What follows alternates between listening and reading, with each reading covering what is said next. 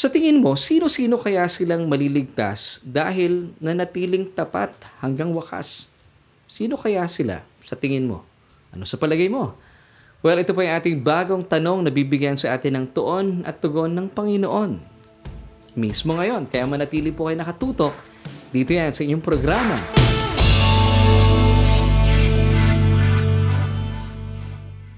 Hello everyone! Kumusta po kayo? Isa mapagpalat mabiyayang araw po aking pagbati po mula po sa aming tahanan at sa inyong lingkod. And uh, welcome po sa isa na namang edisyon ng ating programang Solution with Laverne Ducot. And of course, that's me. Ako po ang inyong kasama at patuloy na makakasama mula ngayon hanggang mamaya. Kaya naman po patuloy niyo po akong samahan at walang bibitaw at manatili po kayo nakatutok at nanunood sa ating Bible study online at tinitiyak ko po sa inyo sa biyaya ng Diyos.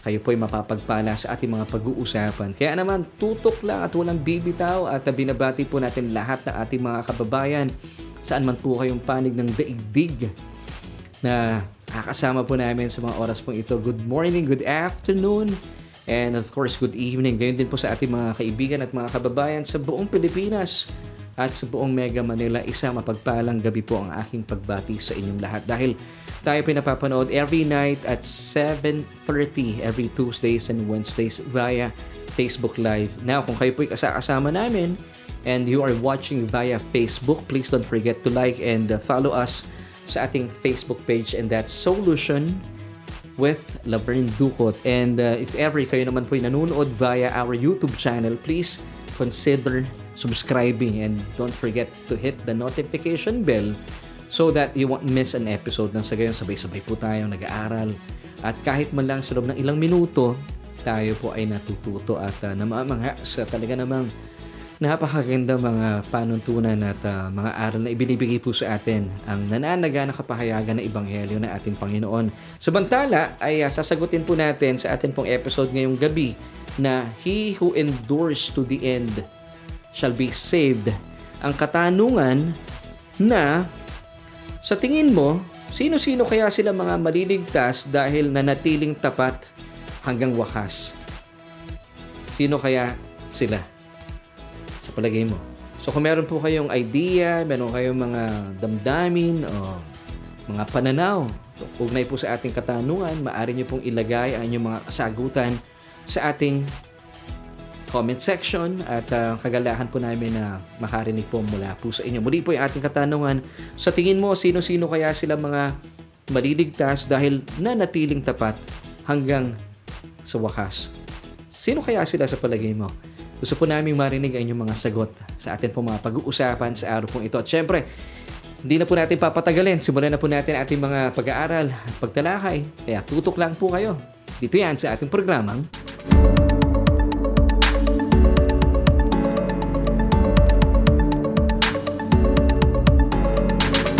Sa atin pong pagsisimula ay uh, sundan pa po natin ang isa pang katanungan na ating uh, pagtalakay na sa tingin mo bakit kaya marami pong mga Kristiyano sa kasalukuyan ang balisa o trouble po sa kani-kanilang mga buhay especially sa panahon po natin sa ngayon na hindi naman po lingid sa atin na tayo po nahaharap sa pandemya ng COVID-19. Well, of course, number one reason sabi po ng uh, survey dahil nga po ang COVID-19, ang pandemya ito ay um, marami na pong ang buhay ang nasasalanta at marami ng buhay ang uh, naapektuhan sa kanilang buhay at pamumuhay. Isa daw po ito sa pinakadahilan kung bakit maraming tao po sa ngayon ng aligaga, nababahala at uh, punong-puno ng kaabalahan sa buhay.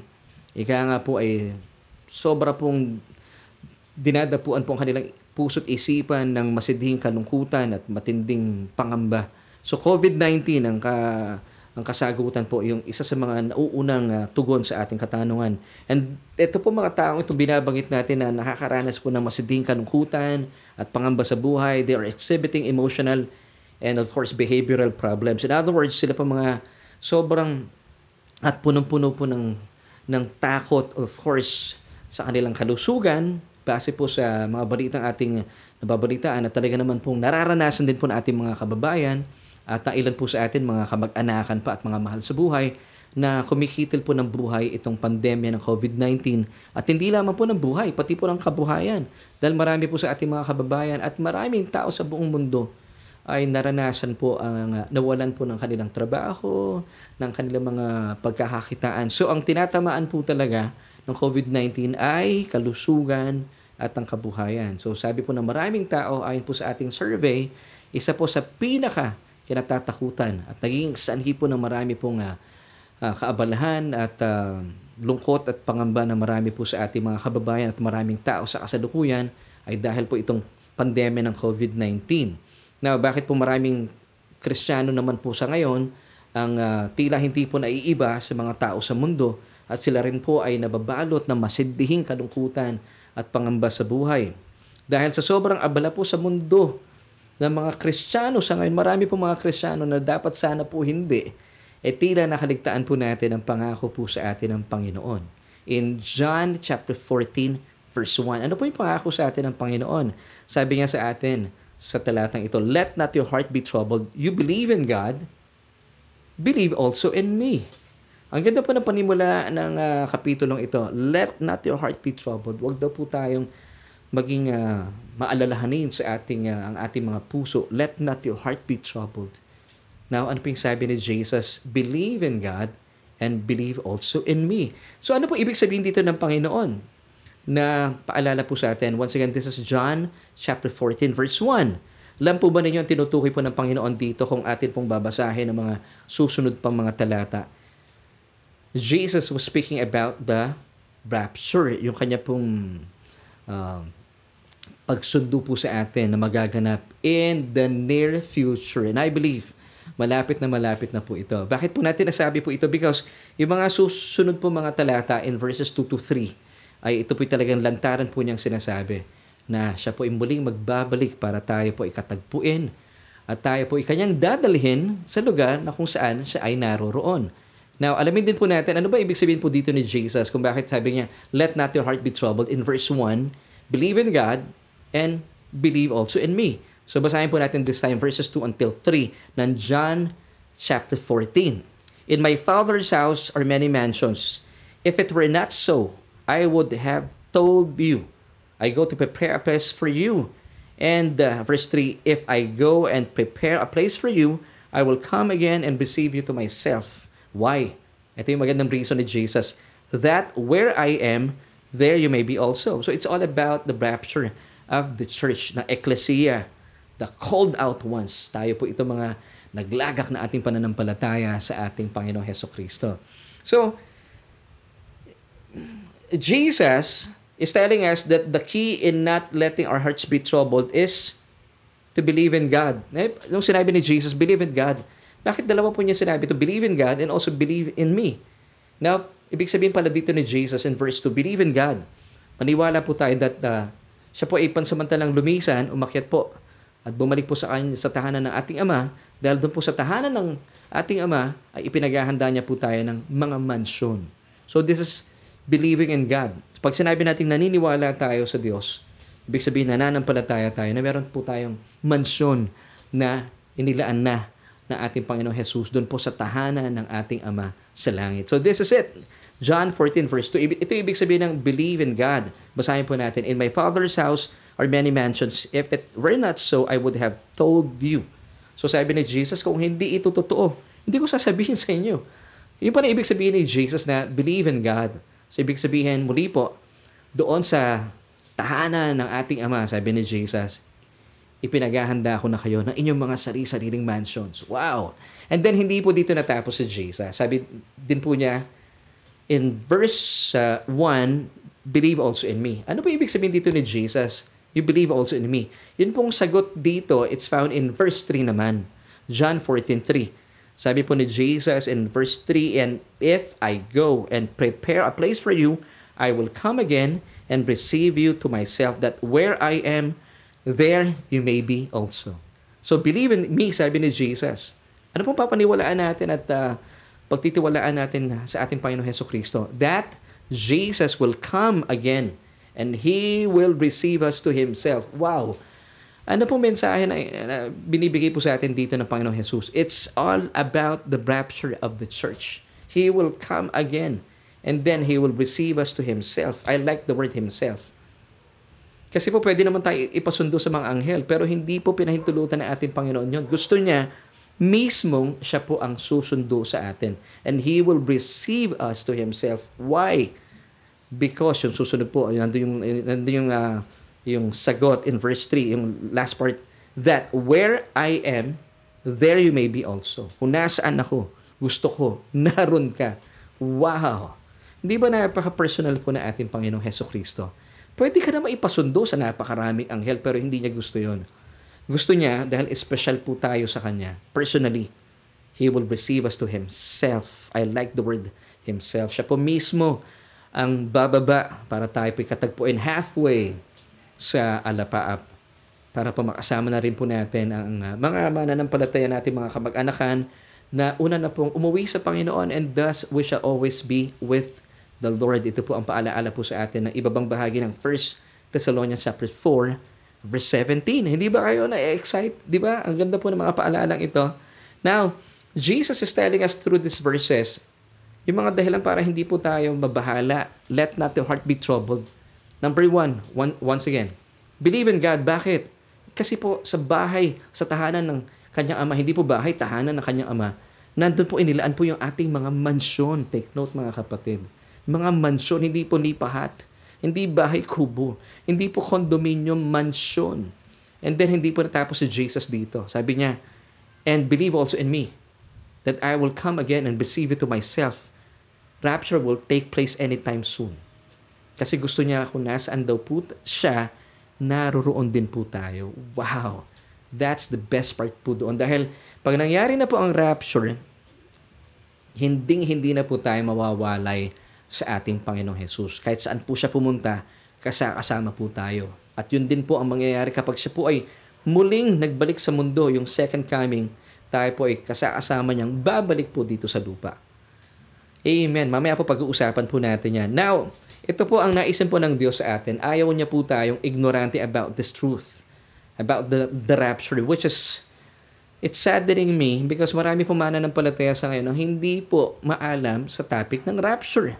Now, sabi po ng, ng 1 Thessalonians um, chapter 4, verses 13, 14, 15, and 16, dapat hindi raw po tayo ignorante about the message of the rapture. Gusto po niya, maalam po tayo tungkol dito. Now, bakit po kaya maraming tao po sa ngayon ang tila hindi na po natin binibigyan ng pansin at hindi na po itinuturo ng maraming churches ang mensahe po ng napakaganda at uh, pagpapalang uh, pag-asang ito, yung blessed hope na ito, yung mensaheng ito sa maraming churches today. Number one reason, based on my uh, survey, ilan po sa mga tinanong ko mga kapatiran at sila po ay nag, nagpahayag ng kanilang mga karanasan sa kanilang mga dating sambahan. Sabi po ng ilan sa mga sambahang malalaki pa po ito. Sabi nila, hindi na po itinuturo sa kanilang church ang rapture dahil nagko-cause daw po ito ng division sa mga miyembro ng kanilang church. So minabuti po ng mga mem- ng mga leaders nila sa kanilang church, mga mega churches po ito. Eh wag na lang pag-usapan ng rapture kasi nahahati daw po yung church. Mga kapatid, bakit po mahahati ang church kung ang rapture po ay nagbibigay po ng comfort po sa atin? Every time, tayo po mga pastor, every time we teach our flock about the rapture, sabi po ng 1 Thessalonians 4.18, Therefore, comfort one another with these words. Bakit po, bakit po magbibigay ng comfort ang isang mensahe kung ito po ay maghahatid ng division sa inyong mga church? I, I, I, I suppose, mukhang mali po at hindi po tamang rapture ang naituturo po sa atin. Yun po yung first reason. Kaya hindi na lamang po ito pinag-uusapan. Dahil nagkakos daw po ng division. Now, ang gusto po ng Panginoon sa atin, gaya po ng sinasabi ko kanina, dapat hindi po tayo ignorante about this message because This is comforting message. Nakakapag-encourage po ito at napakaganda po pinag-uusapan, especially sa panahon po na meron tayo sa kasalukuyan, pandemya. Samantalahin po ninyo, pag-usapan nyo sa inyong mga churches, rapture because it's a message of comfort. May encourage po kayo. Now, sabi po ng Diyos, ayaw po niya na tayo po mga mananampalataya, tayo mga anak niya ay mga ignorante about this message, about this blessed hope. According to 1 Thessalonians 4, 13 until 14. Basahin po natin. But I do not want you to be ignorant, brethren, concerning those who have fallen asleep, lest you sorrow as others who have no hope. Verse 14, For if we believe that Jesus died and rose again, even so God will bring with Him those who sleep in Jesus. So dapat hindi tayo ignorante about this. So ituro po natin. Kung medyo hindi po natin alam, eh, mag-aral po tayo sa mga napapakinggan po natin. Kaya ito pong ating pinag-uusapan, aralin po natin kasi maganda pong pinag-uusapan at itinuturo po ito sa ating mga nasasakupan sa ating mga kawan. Now, second reason bakit hindi na po ito pinag-uusapan, pwedeng hindi na po sila naniniwala. In other words, ay bumaling na po sila ng kanilang uh, pinag uh, pinanghahawakan na turo.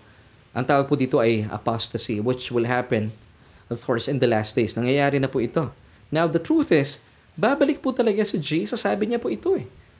In John chapter 14 verse 3, once again, I will come again and receive you to myself, that where I am, take note, there you may be also. So kung kayo po'y tumatalikod sa teaching na ito, sana po hindi. Because ang Diyos po natin kapag siya po'y nagsalita, napanghahawakan po natin ang kanyang mga pangako. Remember, si Jesus po ang nagsabi nito in John 14:3, I will come again and receive you to myself.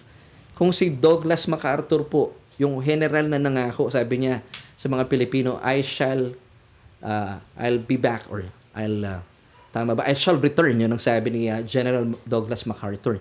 Pinaniwalaan po ito ng mga Pilipino. Tao po yung nagsalita. How much more po ang Panginoong Jesus? Siya po ay nagsalita, nakasulat pa sa Biblia. Bakit po marami mana ng palataya sa ngayon, so-called believers, ang tumatalikod na po sa teaching na ito? Once again, sabi ni Jesus sa ating Panginoon, ang tapat na Panginoon. Sabi niya, I will come again and receive you to myself that where I am, there you may be also. This is John 14, verse 3. Kaya marami po mga mana ng palataya sa ngayon ang nag-aalala dahil hindi na po natin nabibigyan ng pansin ang mensahe po ng rapture.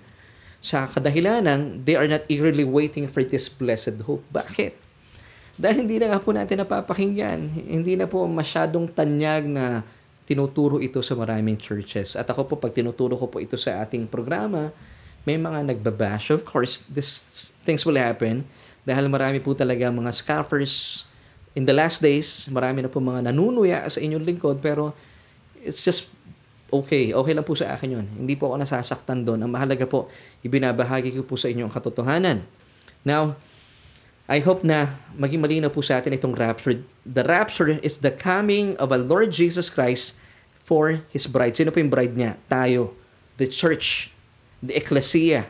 Amen. Titus 2.13 Looking for the blessed hope and glorious appearing of our great God and Savior Jesus Christ. So ang dapat na posture po natin na palagian ko pong ipinapaalala sa ating programa at hindi po ako mapapagod na ipapaalala po ito sa atin. Dapat hindi po tayo nakayuko, nanlulumo at nanlulupaypay tayo po'y nakatingala because we are awaiting for our blessed hope. The glorious appearing, take note ha, siya po ay makikita po ng mga mana ng palataya, hindi po ng buong mundo, ng mga mana ng palataya. The glorious appearing, sino? Of our great God and Savior, Jesus Christ. Yung Titus 2.13 po, it's all about the rapture. Now, Jesus will be coming for us. Amen. Kaya po tayo nakatingala. Punong-puno ng pag-asa, talaga namang excited na excited. At hindi po tayo nakayuko, nalulupaypay at nanlulumo at nag-aabang ng ating kamatayan na maaari po tayong dapuan ng matinding COVID-19 Delta variant na ito. Hindi po, yung, hindi po ito yung ating posture. Hindi po dapat. So bilang mana ng palataya, kung kayo po'y takot at takot sa, sa maaring mangyari po sa inyo at kayo po'y nag-aabang sa inyong kamatayan, isang bagay lamang po ang uh, nakasisiguro po tayo hindi po kayo nakababad sa ebanghelyo ng ating Panginoong Heso Kristo. Mukhang nakababad po kayo sa balita ng mundo. Kaya po binabalot ng takot ng uh, lungkot ang inyong mga puso. So I pray na maging sanhi po yung ating mga pinag-uusapan na magkaroon po tayo ng metanoia. Mula po sa pagbaling po sa mensahe at balita ng mundo, magkaroon po kayo ng pagbabalit ng uh, o pagbabago ng isipan. Dito po tayo bumaling.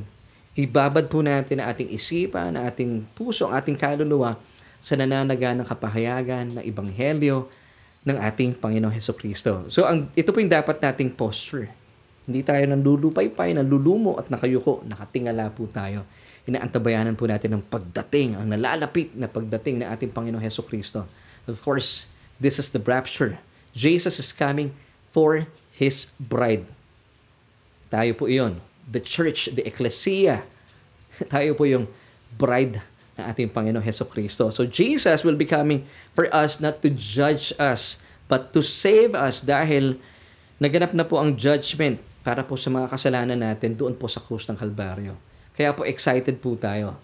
1 Thessalonians chapter 1 verse 10. And to wait for His Son from heaven. Of course, this is Jesus whom He raised from the dead, even Jesus who delivers us from the wrath to come. Sundan pa po natin ang 1 Thessalonians chapter 5 verse 9. For God did not appoint us to wrath, but to obtain salvation through our Lord Jesus Christ. So Jesus, once again, will be coming for us not to judge us anymore. Kasi na-judge na po yung ating mga kasalanan once and for all doon sa krus ng Kalbaryo. So He will be coming for us to save us mula po sa napakagulong mundong ito na punong-puno ng uh, kaguluhan, kawalan ng kasiguruhan dahil talaga naman po nararanasan natin. Hindi natin alam ang sadako paroon. Pero tayo po bilang mananampalataya, nanin, naniniwala tayo, nananampalataya po tayo. Bagaman nagdidilim po ang mundo, pero papaliwanag po ng papaliwanag ang ating kinabukasan. Please say amen with me. Amen. Now, sundan pa po natin Hebrews 9.28. So Christ was offered once to bear the sins of many. Yun po yung pagkakataon yung una niyang pagdatal po dito sa mundo. Siya po ay naging tagapagligtas kung saan inangkin po niya lahat ng ating mga kasalanan kasama po ang ating mga sakit at karamdaman. So sa krus ng Kalbaryo, hindi lamang po kasalanan ang inangkin na ating Panginoon. Kasama po dito, I believe, even yung COVID-19, pati po yung Delta variant, sinama niya po yun sa kanyang katawan, inangkin niya po iyon. To those who eagerly wait for Him, He will appear a second time apart from sin for salvation. So ito po yung tinatawag na bodily redemption. Magyayari po yung word dito na salvation, Hebrews 9.28, it speaks about to physical transformation or bodily redemption kung saan magkakaroon po ng pagbabago po sa ating mortal na katawan from uh, being an, uh, isang mortal, magkakaroon po tayo ng immortal na katawan. Kagaya po ng katawan ng ating Panginoong Jesus nung siya po ay nabuhay na maguli mula sa kamatayan. Ang tawag po dito ay glorification. Amen. So yung ating po mga katawan, in those days, ay hindi na po masisira, hindi na po mabubulok. Meron na po tayong bagong katawan. And this glorification will take place when we see Jesus face to face sa panahon po ng rapture. 1 Corinthians chapter 15 verses 51 until 54. Behold, I tell you a mystery. We shall not all sleep, but we shall all be changed.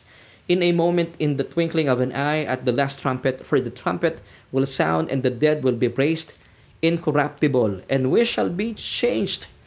Ito po yung sinasabi, sinasabi natin kanina from uh, mortal, magiging immortal po yung ating mga katawan. Wow!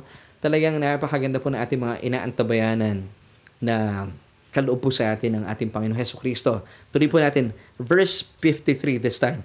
For this corruptible must put on incorruption, and this mortal must put on immortality. So when this corruptible has put on incorruption, and this mortal has put on immortality, then shall be brought to pass the saying that is written, Death is swallowed up in victory.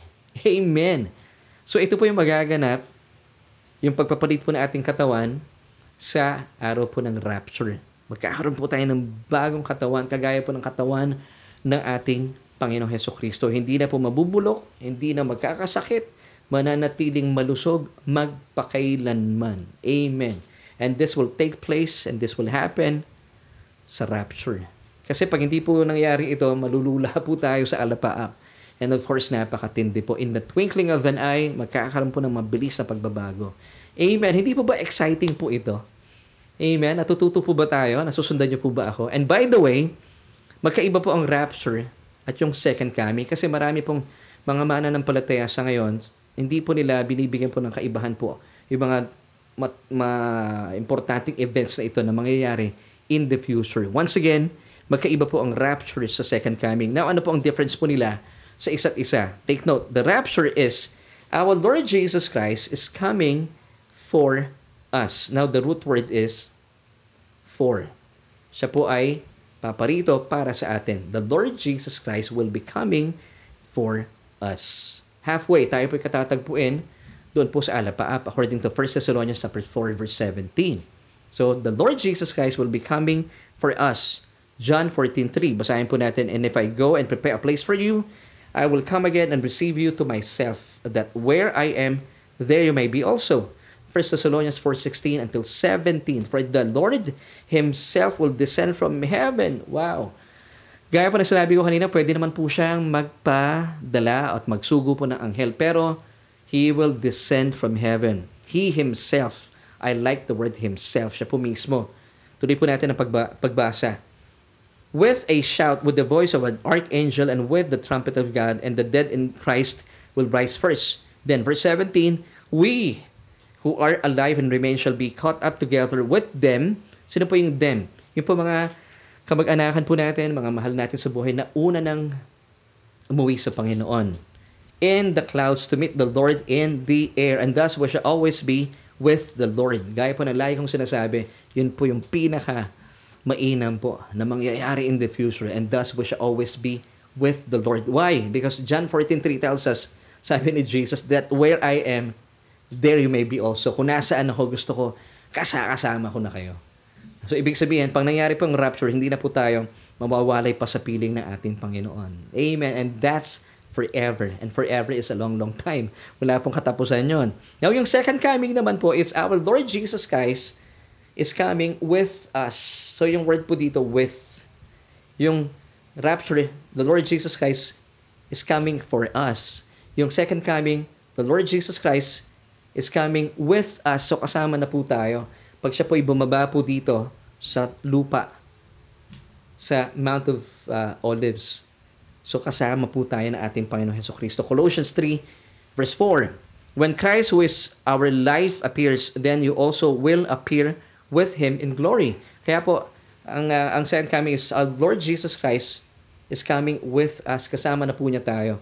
At siya po itatapak na sa lupa.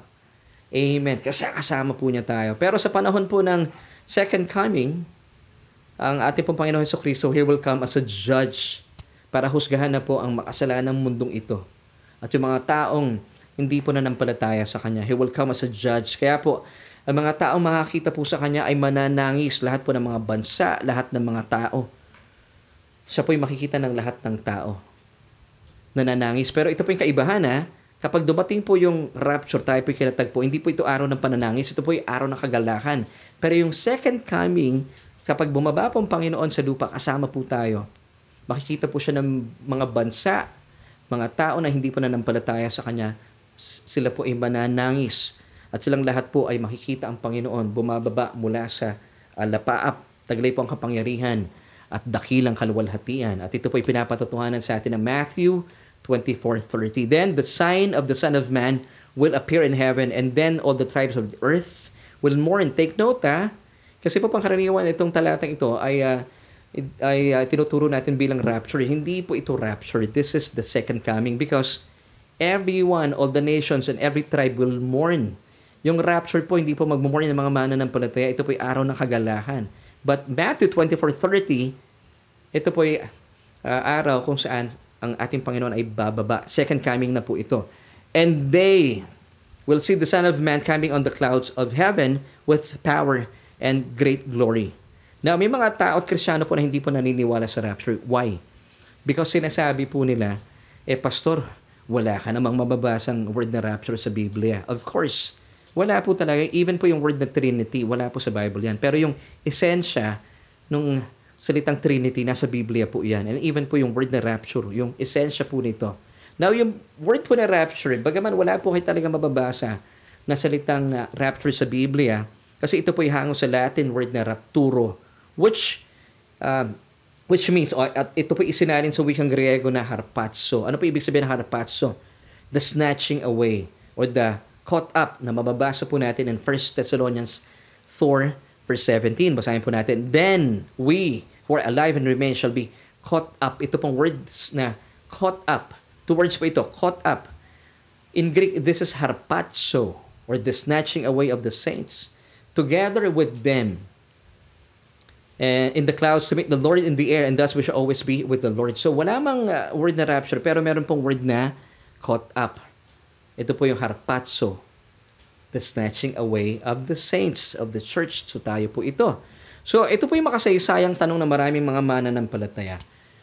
Who will be raptured, Pastor? Sino po ang mga makakasama sa rapture? Alam nyo, dahil po sa kakulangan at mga maling katuruan po na lagana po sa ngayon, naniniwala po ako na dumaragdag po ito sa mga alalahanin ng mga mananampalataya. Di ba kanina tinanong natin, ano yung dahilan bakit maraming mga tao sa ngayon ang kasama po yung mga mananampalataya na tigib po ng kalungkutan at takot yung kanilang puso. Of course, sabi ng survey dahil sa COVID-19. Ikalawa, nagbibigay po ng takot at kalungkutan sa mga mananampalataya.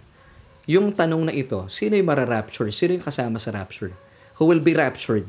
Dahil nga po sa kakulangan at mga maling katuruan na naririnig po na maraming simbahan po sa ngayon dahil dahil nga po mali ang turo nila, ayaw po nilang pag-usapan. Bagaman nakaka-comfort po ang mensahe ng rapture according to 1 Thessalonians 4.18. Pero bakit po hindi ito pinag-uusapan? Dahil sa mali nga pong katuruan, nagbibigay pa po ito ng takot sa maraming mananampalataya. Now, bilang mananampalataya, tapos naririnig nila, hindi naman pala sila kasama sa rapture, eh wag na lang natin pag-usapan. Next time na lang yan. Next time na lang natin pag-usapan. So ito po yung nagbibigay po ng takot sa at lungkot sa maraming mananampalataya.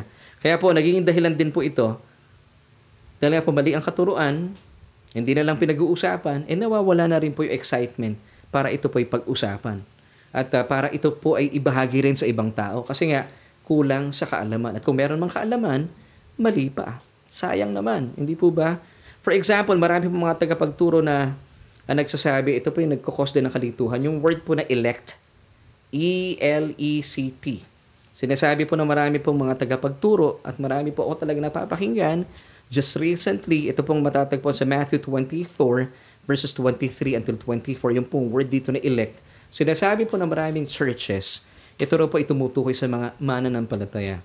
Sa mga born-again Christians, sa mga nakipag-isa na kay Kristo Jesus. Sa mga katulad po natin, tayo daw po yung elect na tinutukoy ng Matthew 24 verses 23 and 24 na sa mga huling panahon, maaari daw pong ma-deceive ng mga false Christ and false prophets. Basahin po natin Matthew 24 verse 24. For the false Christs and false prophets will rise and show great signs and wonders to deceive, if possible, even the elect. So dito, nagbibigay po ng takot sa marami mana ng palataya. Ah, kahit pala ako, mana ng palataya na. Dahil sa paniniwala sinasabi ng mga tagapagturo, kayo yung mga elect, mga anak ng Diyos, eh pwede pa rin kayo maloko. Pwede pa kayo ma-deceive ng mga false Christs yung mga nagtuturo po ng maling mga ebanghelyo, ito po yung tinutukoy na false Christ. Iba pa po yung nag-iisang antichrist. So marami po mga false Christs, mga nagtuturo ng maling ebanghelyo, mga false prophets ang nag uh, maglalabasan po an, sa mga panahon natin sa ngayon. And even sabi po ng mga uh, nagtuturo ng mali, pati daw po yung mga elect, yung mga Christians ay madideceive. Now, totoo ba yung elect pong binabanggit dito ay mga mana ng palataya? Well, mga kapatid, hindi po tayo ito. Hindi po mga mananampalataya, yung mga tinutukoy na elect po in this verse. Hindi po mananampalataya. Kasi po, uh, kung kayo ito, ay talagang matakot po kayo. Pero alam niyo kung sino po yung elect na tinuturing? Mga Hudyo. Hindi po tayo ang tinutukoy ng mga talatang ito. Matthew 23 at uh, 24 verses 23 until 24. Now, narito pong ilang mga patunay. Tingnan niyo po, asundan niyo po ako. Simulan po natin sa verse 15. Matthew 24. Therefore, when you see the abomination of desolation spoken of by Daniel the prophet standing in the holy place, whoever reads, let him understand. Yung pong abomination of desolation will happen halfway of the Great Tribulation period. Question, nandun po ba kayo sa mga panahong yon? Wala na po dito mga mananampalataya. So, bakit? Na-rapture na po tayo. Hindi po mangyayari ang abomination of desolation kung saan gagawa po ng karumal-dumal na bagay itong Antikristo. In the middle of the seven years of Great Tribulation, yung pong three and a half years, yung second half po nito, wala na po tayo noon. So, hindi kayo ito. Sino po ito yung mga Hudyong naiwan? Sundan pa po natin. This time, verse 16 ng Matthew 24. Then, let those who are in Judea flee to the mountains. Wala naman po tayo, of course, in Judea, at kung tayo po ang tinutukoy, wala pong alam na mountain dito sa Metro Manila. o kung saan pong lugar kayong naroroon. So sino po ang tinutukoy? Mga Hudyo, mga Jewish people. Hindi po tayo mga mananampalataya. So sundan pa po natin. This time Matthew 24 verses 19 to 20. But woe to those who are pregnant in those and to those who are nursing babies in those days. Verse 20, and pray that flight may, may not be in winter or on the Sabbath. Ang pagkakaalam ko po, sa Pilipinas, eh wala po tayong winter. Amen. Alam ko wala. At hindi rin po natin sineselebrate o pinagdiriwang ang Sabbath day. So sino po ang tinutukoy dito ng mga talata? The Jewish people. So these passages are written not to us Gentiles. Ito po ay written to the Jewish people. So hindi po tayo ito. So once again, yung pong word na elect, hindi po mananampalataya. So hindi po tayo talaga ito. Kaya magalak po tayo.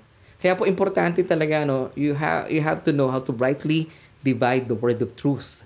2 Timothy chapter 2 verse 15. Malaman po natin, hindi po lahat na nakasulat sa Biblia ay para sa atin. Pwede pong nakasulat sinulat po 'yan para pas, para sa mga uh, Jews and it's also written for us to learn from.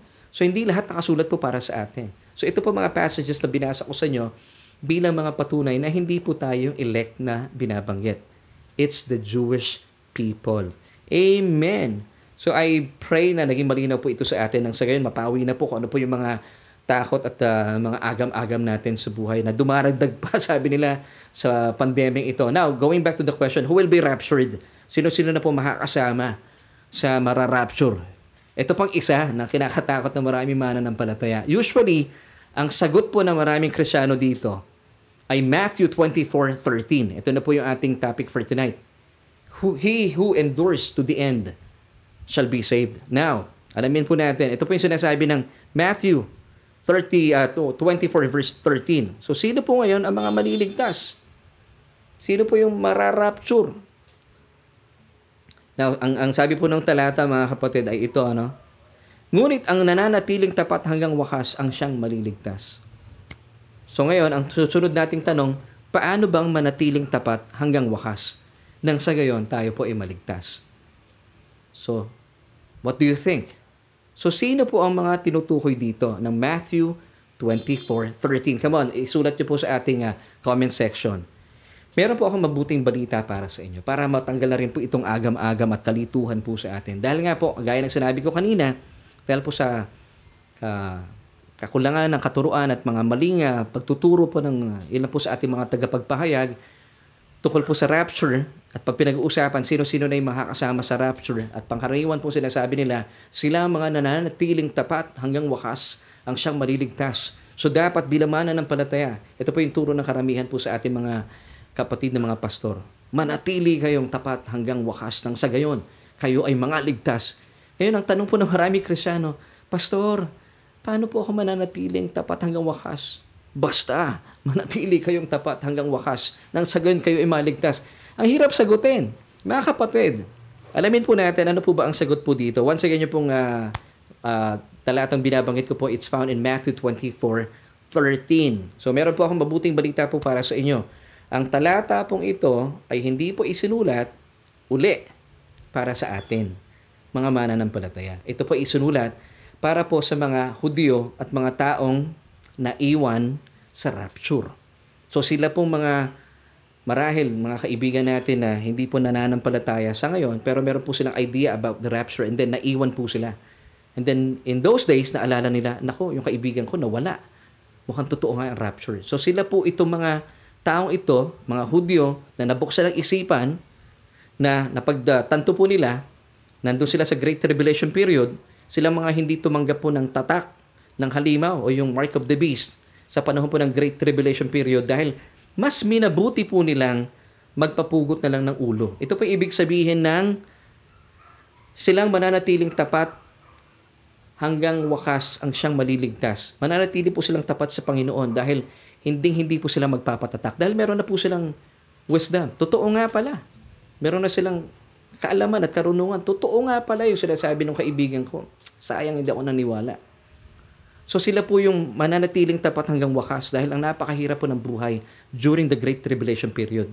Kasama po dito yung mga Hudyong hindi naniniwala kay Kristo Jesus bilang Mesaya.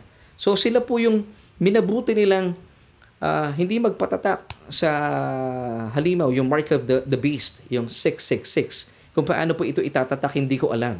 Pwedeng certificate o ilalagay po sa balat, sa, sa, sa forehead at sa right hand. Na nakikita po natin, no? meron ng mga conditioning na nagaganap, may mga patikim na sa kasalukuyan nating panahon. Na talaga namang obvious na obvious na tayo po ay dinadala na ng mga kasaysayan, yung mga hula na isinulat noon na nagaganap na paunti-unti sa kasalukuyan nating panahon. So mas minabuti po nilang uh, manatili. Paano po yun? Hindi sila magpapatatak at mananatili sila hanggang wakas. Minabuti nilang magpapugot na lang ng ulo para makapiling po nila ang Panginoon ng mas mahabang panahon, pang walang hanggan. Sila po yung mga tinuturing na Great Tribulation Saints medyo mahirap po yung kanilang sinapit. Kaya nga po tayo nagpapahayag ng salita ng Diyos. Dahil ngayon pa lang tanggapin na po natin ang Panginoong Jesus, huwag na po tayong humantong pa sa mga panahong yon sa dakilang kapaghatian. Ito po yung pitong taon ng uh, dakilang kapaghatian or Great Tribulation period. So sa tingin mo, sino-sino kaya itong mga maliligtas dahil na natiling tapat hanggang wakas? So muli po, sinagot na natin. Hindi po tayo ito. Hindi po ito mga mananampalataya. Hindi po tayo mga born-again Christians hindi ikaw na nakipag-isa na kay Kristo Jesus dahil mararapture po kayo. Kasama po tayo sa mararapture. Ito po ay uh, ang mga tinutukoy dito yung mga hindi yung mga hindi po nakasama sa rapture. So hindi ikaw ito kapatid. Dahil ngayon pa lang ay talagang nag enjoy po tayo sa biyayang laan sa atin ng Diyos. Kasi kung titingnan natin, paano ba manatili hanggang wakas? Uh, paano ba manatiling tapat hanggang wakas? Mga kapatid, tayo pinaligtas hindi po sa ating katapatan. Dahil po sa katapatan, sa pagsunod ng ating Panginoong Heso Kristo at dahil po sa kanyang pagsunod, sa kanyang kabutihan, yung kanya pong kabutihan nag, naghatid sa atin sa pagbabago ng kaisipan at tayo po'y nananatiling tapat sa Kanya, sa Diyos, sa kasalukuyan at sa hinaharap. Ito po yung ating uh, estado sa ngayon. So, hindi po tayo ang tinutukoy ng Matthew 24:13. He who endures to the end shall be saved. Kasi saved na po tayo. Ngayon pa lang. At hindi na po mawawala sa atin ating mga kaligtasan. Amen. So sino-sino po yung mga makakasama sa rapture? Who will be raptured? Ito po yung sagot. 1 Thessalonians chapter 4 verse 17. Then we who are alive and remain shall be caught up together with them in the clouds to meet the Lord in the air and thus we shall always be with the Lord. So sino po makakasama sa rapture? Those who are alive and remain. Now take note. Listen to this, mga kapatid. Tingnan niyo po ako. Tutok sa sa inyong mga cellphones.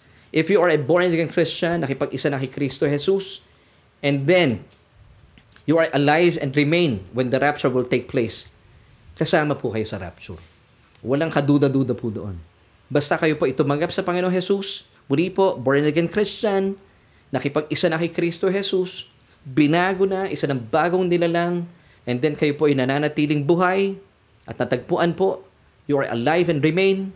When the rapture will take place, you will be going up. You will be raptured. Amen.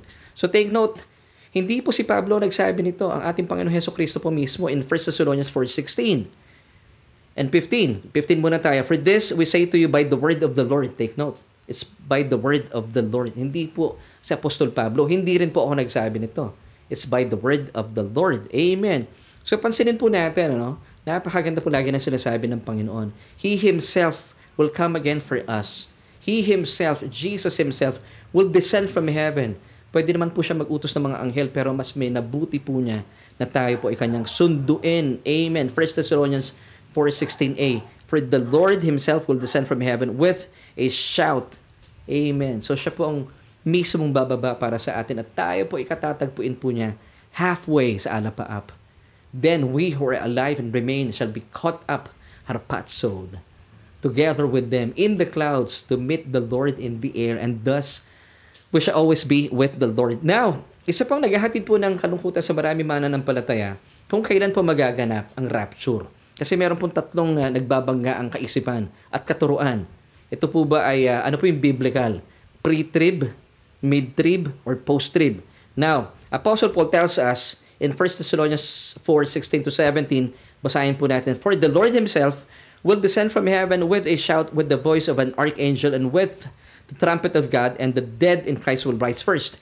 Then, verse 17, we who are alive and remain shall be caught up together with them in the clouds to meet the Lord in the air, and thus we shall always be with the Lord.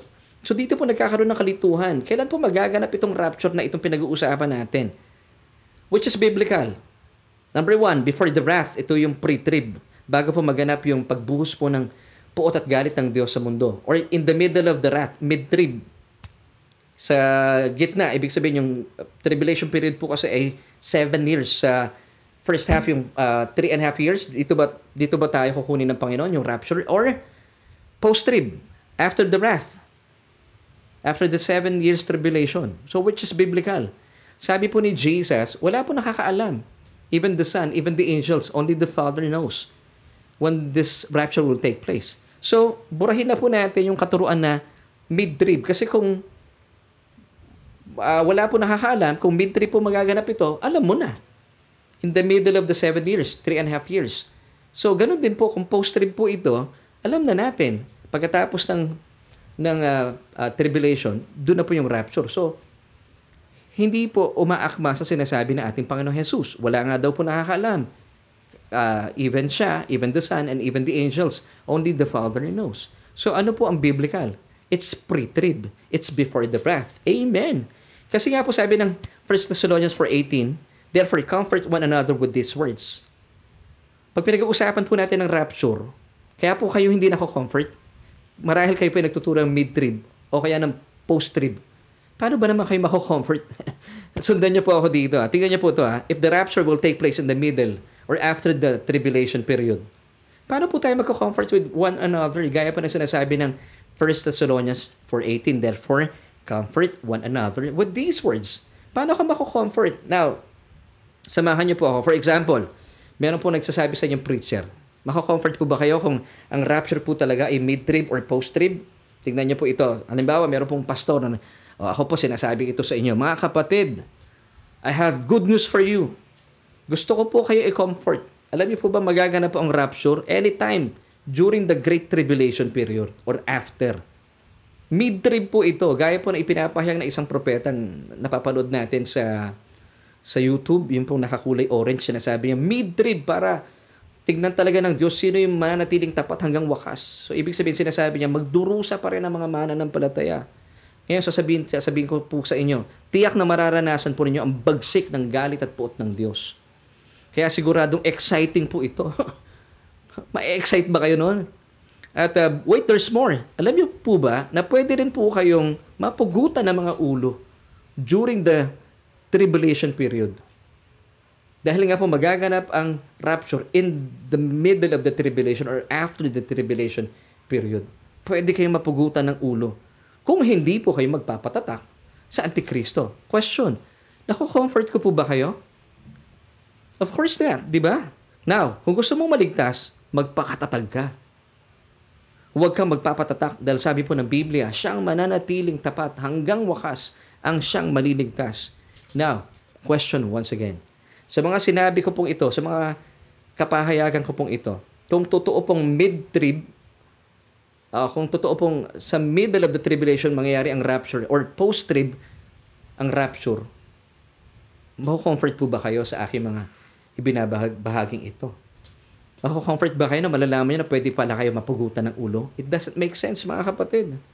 So once again, sabi ng 1 Thessalonians 4.18, Therefore, comfort one another with these words. Ano po yung these words? That the rapture will take place pre-trib, before the wrath of God will be poured in dito sa mundong ito. Kasi po yung seven years of great tribulation, ito po yung pagbubuhos po ng Diyos sa kanyang galit at puot sa mundong ito, sa makasalanang mundong ito. So, question, kung, kung sasabihin ko sa inyo na mangyayari po ang great tribulation, makalipas po ng rapture, which is of course, ito pong sinasabi ng Biblia, Mako-comfort po ba kayo? Of course. Kasi ito po ang totoo. Hindi po tayo kasama na makakaranas ng bagsik ng galit at puot ng Diyos. Dahil yun nga po ang, yun nga po ang purpose ng Diyos eh. Ililigtas po tayo mula po sa kaguluhan at sa puot na kanyang ibubuhos sa mundong ito. Anak niya po tayo. Tayo po ang bride of Christ eh. Ngayon, kung kayo po ay ikakasal po sa inyong mga minamahal na bride, hahayaan nyo ba na bugbugin po ng inyong mga tatay yung inyong mga mapapangasawa? Hindi po hahayaan ng ano yun, ng groom. Ganon din po tayo. Kaya po tayo ira-rapture. Kaya po tayo susunduin ng Panginoon halfway sa alapaap dahil hindi po naisin ng Diyos na maranasan po ng ng ikakasal sa kanyang bugtong na anak na maranasan yung puot at galit ng, ng Diyos. 1 Thessalonians uh, 1, verse 10, And to wait for His Son from heaven, whom He raised from the dead, even Jesus, who delivers us from the wrath to come. Sundan pa po natin, 1 Thessalonians chapter 5, verse 9, For God did not appoint us to wrath. Wow!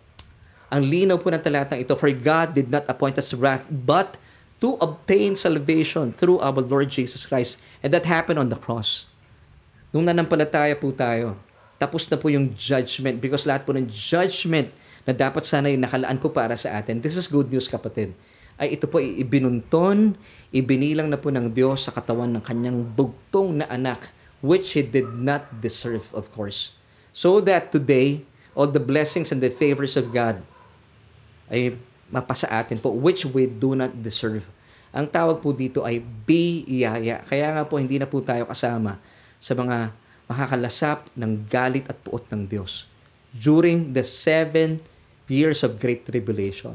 This is good news mga kapatid. Amen. So tayo bilang mananampalataya, sigurado po kayong nakipag-isa kay Kristo, buhay at nananatiling buhay. And when the rapture will take place, sigurado po Pagtiwala po kayo, manampalataya po kayo, kasama po kayo sa mga mararapture. Amen. So, balikan na po natin bilang pagtatapos sa ating katanungan at nang sa gayon magkaroon na rin po tayo ng tamang solution. So, ito po yung ating uh, tatanong na bibigyan ng tugon. Actually, binigyan na po natin ng tugon kanina. Nang sa gayon, ay uh, magkaroon na po tayo ng kapanatagan.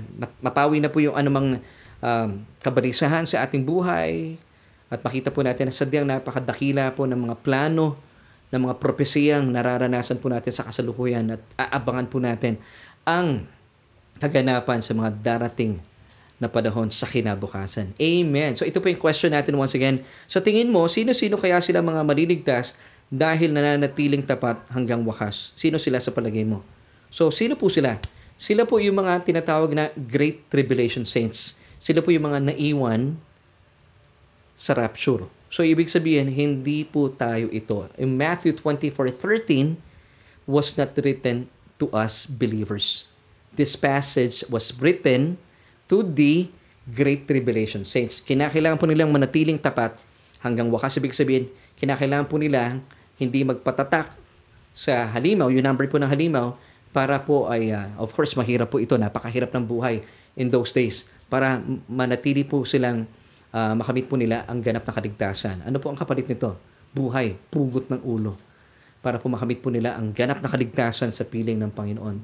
Kaya nga po ipinapahayag natin ang salita ng Diyos dahil ayaw po ng Diyos na makarating ka pa sa panahong yon. Mahirap po yung panahong yon. Pitong taon po ng dakilang kapaghatian. So, ito po yung ating solution for, uh, for tonight as we end.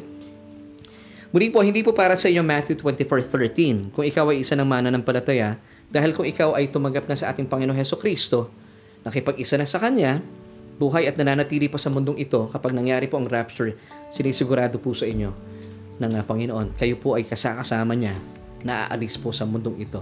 You will be going up. You will be raptured. Ito po nagbibigay sa atin ng kagalahan. Amen. First Thessalonians 4.17 Then we who are alive and remain shall be caught up together with them in the clouds to meet the Lord in the air. And take note, ito po yung pinakamagandang part po dito. And thus, we shall always be with the Lord. At pag nangyari na po ang rapture, hindi hindi na po tayo mawawalay pa sa piling ng ating Panginoong Heso Kristo. Amen! Kaya naman pala, ang paalala po sa atin, muli po ni Apostol Pablo in verse 18 ng 1 Thessalonians 4, Therefore, comfort one another with these words. Bakit?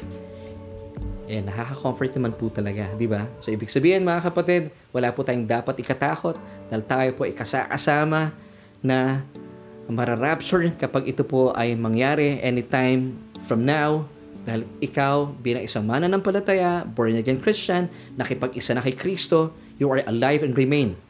Definitely, kasama, kasama po kayo sa rapture. So, hindi po para sa inyo ang Matthew 24. Hindi po kayo yung mga ah, magtitiis at ah, sila mga mananatiling tapat hanggang wakas ang maliligtas. Ligtas na po kayo. Simula po nung tinanggap mo si Kristo bilang iyong Panginoon at tagapagligtas. Amen. Ang kinin po natin ito. At nais ko rin pong imbitahan na ating mga kapatid, ah, kung kayo po ay wala pang relasyon sa ating Panginoon Heso Kristo, well, naniniwala po ko, this is the day of your salvation. Huwag na po tayo magpatumpik-tumpik. Kung naisin po ninyong maranasan ang kaligtasan na mararanasan po ng mga anak ng Diyos sa ngayon, well, this is true. Simple lamang po ang paanyaya sa iyo ng Diyos. Tanggapin po natin ang kanyang paanyaya. Nakilalanin mo sa iyong buhay, sa iyong puso, ang kanyang bugtong na anak bilang iyong Panginoon na tagapagligtas para ililigtas po niya kayo sa mundong ito, napakagulong mundong ito para tayo po ay makasama niya ng walang hanggan. Magaganap po ito anytime soon because uh, the rapture is imminent. Ibig sabihin, anytime pwede po ito mangyari. So, nakaka-excite po ito. Ang sarap po isip-isipin ng katotohanan ito. So kapatid, kung gusto mong mapabilang po sa pamilya ng Ama, all you have to do, sabi in Romans 10 verse 9, that if we confess with our mouth the Lord Jesus Christ and believe in our hearts that He was raised from the dead, you shall be saved. Now, you may be asking, anong gagawin ko po, Pastor? Simple lamang po, ako po'y mananalangin at lahat po na aking mga bibigkasin na panalangin ay angkinin po ninyo sa inyong puso. Bigkasin niyo po ito na nagmumula sa inyong puso. Ibig sabihin, uh, kinikilala mo at uh, naniniwala ka na si Kristo ang tangi mong tagapagligtas. Tiyak po na kayo ay maliligtas. So mananalangin po tayo, ganun lang kasimple. Lahat po na aking mga bibigkasin na salita na panalangin, akuin niyo po ito na sarili niyong panalangin. At uh, sabihin niyo po ito ng malakas mula po sa inyong mga puso. Pwede po ba yan? Sige po, simulan po natin ang panalangin. Bigkasin niyo rin po ito. O Diyos, inaangking ko po na ako'y isang makasalanan. Kinikilala ko na ang aking sarili, hiwalay kay Kristo Jesus, ay wala pong kakayahan. Kaya naman, simula po sa oras na ito, dahil nananampalataya ako sa mga tinapos na gawa ni Kristo sa krus, lahat po ng aking mga kasalanan ay pinawi na. Lahat po ng aking mga kasalanan ay pinatawad na. At ako ngayon ay pinaging malinis na at itinuturing mong matuwid sa iyong harapan dahil kay Kristo. Salamat po, O Diyos. Naniniwala ako at inaangking ko na ang iyong kaloob na buhay na walang hanggan. At salamat din po ng aking pangalan ay nakasulat na sa aklat ng buhay. Amen. Kapatid, kung isa po kayo sa mga nanalangin na panalangin yan at nagmumula mismo sa inyong puso, panghawakan po natin, manampalataya po kayo. Tiyak na tiyak po inyong kaligtasan. At sa pagkakataon pong ito, gusto pong kausapin ang ating mga kapatid na marahil ay uh, bago po sa ating programa at uh, bago po sa inyong pandinig ang ating mga napag-usapan. Well, this is the gospel. Hindi po kayo kasama sa mga maiiwan kung kayo po tunay na mananampalataya. Tiyak po na kayo po maliligtas at kasama po kayo sa rapture if rapture will take place now or today kasama po kayo doon kasi kayo po ay nakipag-isa na kay Kristo. Dalayan ko po na mula po sa ating mga pinag-usapan, nag, uh, bigay po ito sa inyo ng kaluwagan, ng uh, pag-iisip, ng kalooban, na wala na po yung mga lungkot at takot at pag-usapan na po natin. At uh, every time po na tinatalahin natin ng rapture, na-excite po kayo at nais nyo rin po itong ibahagi sa inyong mga kamag-anak. Marahil meron po kayong mga takot sa panahong ito na marahil ayaw nyo po mangyari ang rapture dahil sabi mo ay Pastor, paano naman po yung aking mga kaibigan, mga kakilala at mga kamag-anakan, mga kapamilya? Well, kapatid, ang uh, naisin po namin, maging kabalikat po namin kayo. Kung kayo po nahihiya mag uh, bahagi ng salita ng Diyos, i-share nyo po itong broadcast natin. Nang sa gayon ay makarinig po sila ng Ebanghelyo dahil naniniwala po ako, hindi pa po huli ang lahat. Nang sa gayon makarinig po sila ng mayaman at nananaga ng pag-ibig at pagmamahal sa kanila ng Diyos. At gusto ko po kayo ipanalangin. Pwede po ba yan? Sige po. Aming Ama at Diyos makapangyarihan sa lahat, salamat po sa kapatid na ito na kasama namin sa oras pong ito. Salamat o Diyos dahil patuloy mong pinagyayaman ang aming kaisipan mula po sa iyong nananaga na kapahayagan, ang Ibanghelyo, ang iyong biyaya na sadyang mapagpalaya. Dilayan ko po aming Ama mula po sa aming mga tinalakay ngayon na mapagyaman po ang aming kaisipan, ang aming puso, ang aming kaluluwa mula po sa mga katotohanan ito. At maraming salamat din po na hindi po pala isinulat para sa aming mga mananampalataya ang Matthew 24:13. At Panginoon, dahil kami po ay nakipag-isa na kay Kristo Jesus, hindi na po namin kailangan na mangamba pa at tug mula po sa mga maling turo na amin napakinggan dahil Panginoon ngayon pa lang nananampalataya po kami if rapture will take place today sigurado po nakasakasama po kami sa isang uh, napakagandang event na talaga naman po ina, pinapakaabangan po namin. Aming ama, dinadalayan ko rin po ang kapatid na ito kung siya po ay may agam-agam at kalungkutan, ugnay po sa rapture dahil ang kanyang pong asawa, ang kanyang mga anak, ang kanyang mga mahal sa buhay, ay naiisip niya na maaring hindi pa po sila makakasama dahil hindi pa po sila nananampalataya sa inyo. O Diyos, uh, kalingain niyo po ang puso ng kapatid na ito at gumawa po kayo ng paraan para sa kanya at maging dahilan din po ang aming broadcast na ito, itong episode na ito, na magkaroon po ng lakas ng loob ang kapatid na ito na ibahagi po ito sa kanyang mga minamahal sa buhay, sa kanyang asawa, mga anak, marahil o nanay o tatay o mga kapatid para sila man din po ay mapagpala na mensaheng ito at uh, manampalataya at tumanggap po sa inyo bilang kanilang Panginoon at tagapagligtas. O Diyos, naniniwala po kami mas makapangyarihan po ang iyong biyaya at uh, niniwala din po kami at nananampalataya po kami na kung kami po'y mananampalataya sa inyo, maliligtas din po ang aming buong pamilya. Salamat sa iyo, O Diyos, sa mga katotohanan ito. Salamat, aming Diyos, sa iyong pag-ibig at pagmamahal po na inilaan na sa amin. Salamat, Panginoong Jesus, na kayo po ay uh, tumugon sa sa pakay at kalooban ng Diyos Ama. Kaya po nararanasan namin ang mga pagpapala at biyayang ito. At salamat din po, Banal na Espiritu, sa inyong patuloy na pagtuturo po sa amin at pagtutuwid mula po sa aming mga maling naka, nakagisnan, mga maling turong nakagawian. At kami po ngayon, Panginoon, ay natuturuan ng tamang katuruan patungkol po sa um, mensahe po ng rapture. Sa iyo po lamang, aming O Diyos, ang lahat ng papuri at pasasalamat sa matamis na pangalan na aming Panginoon Jesus. Lahat po tayo magsabi ng Amen and Amen.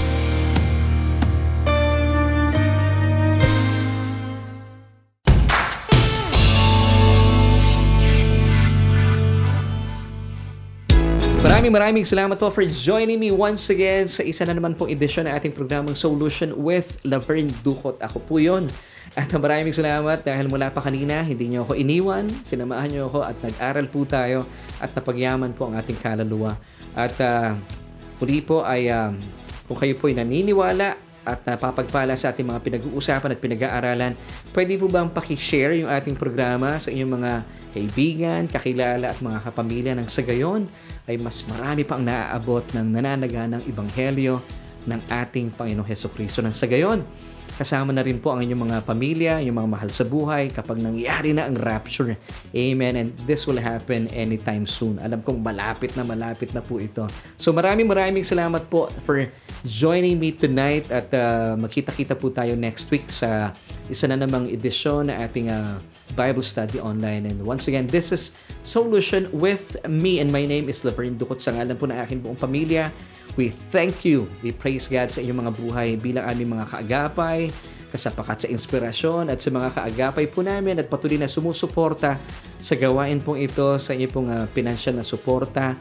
Maraming maraming salamat po. Hindi ko na po babanggitan ang inyong mga pangalan pero nagpupuri po ako sa Diyos dahil kayo po ay kasama namin, naniniwala sa Ebanghelyo na ating Panginoon kung kaya't sumusuporta po kayo sa aming gawain.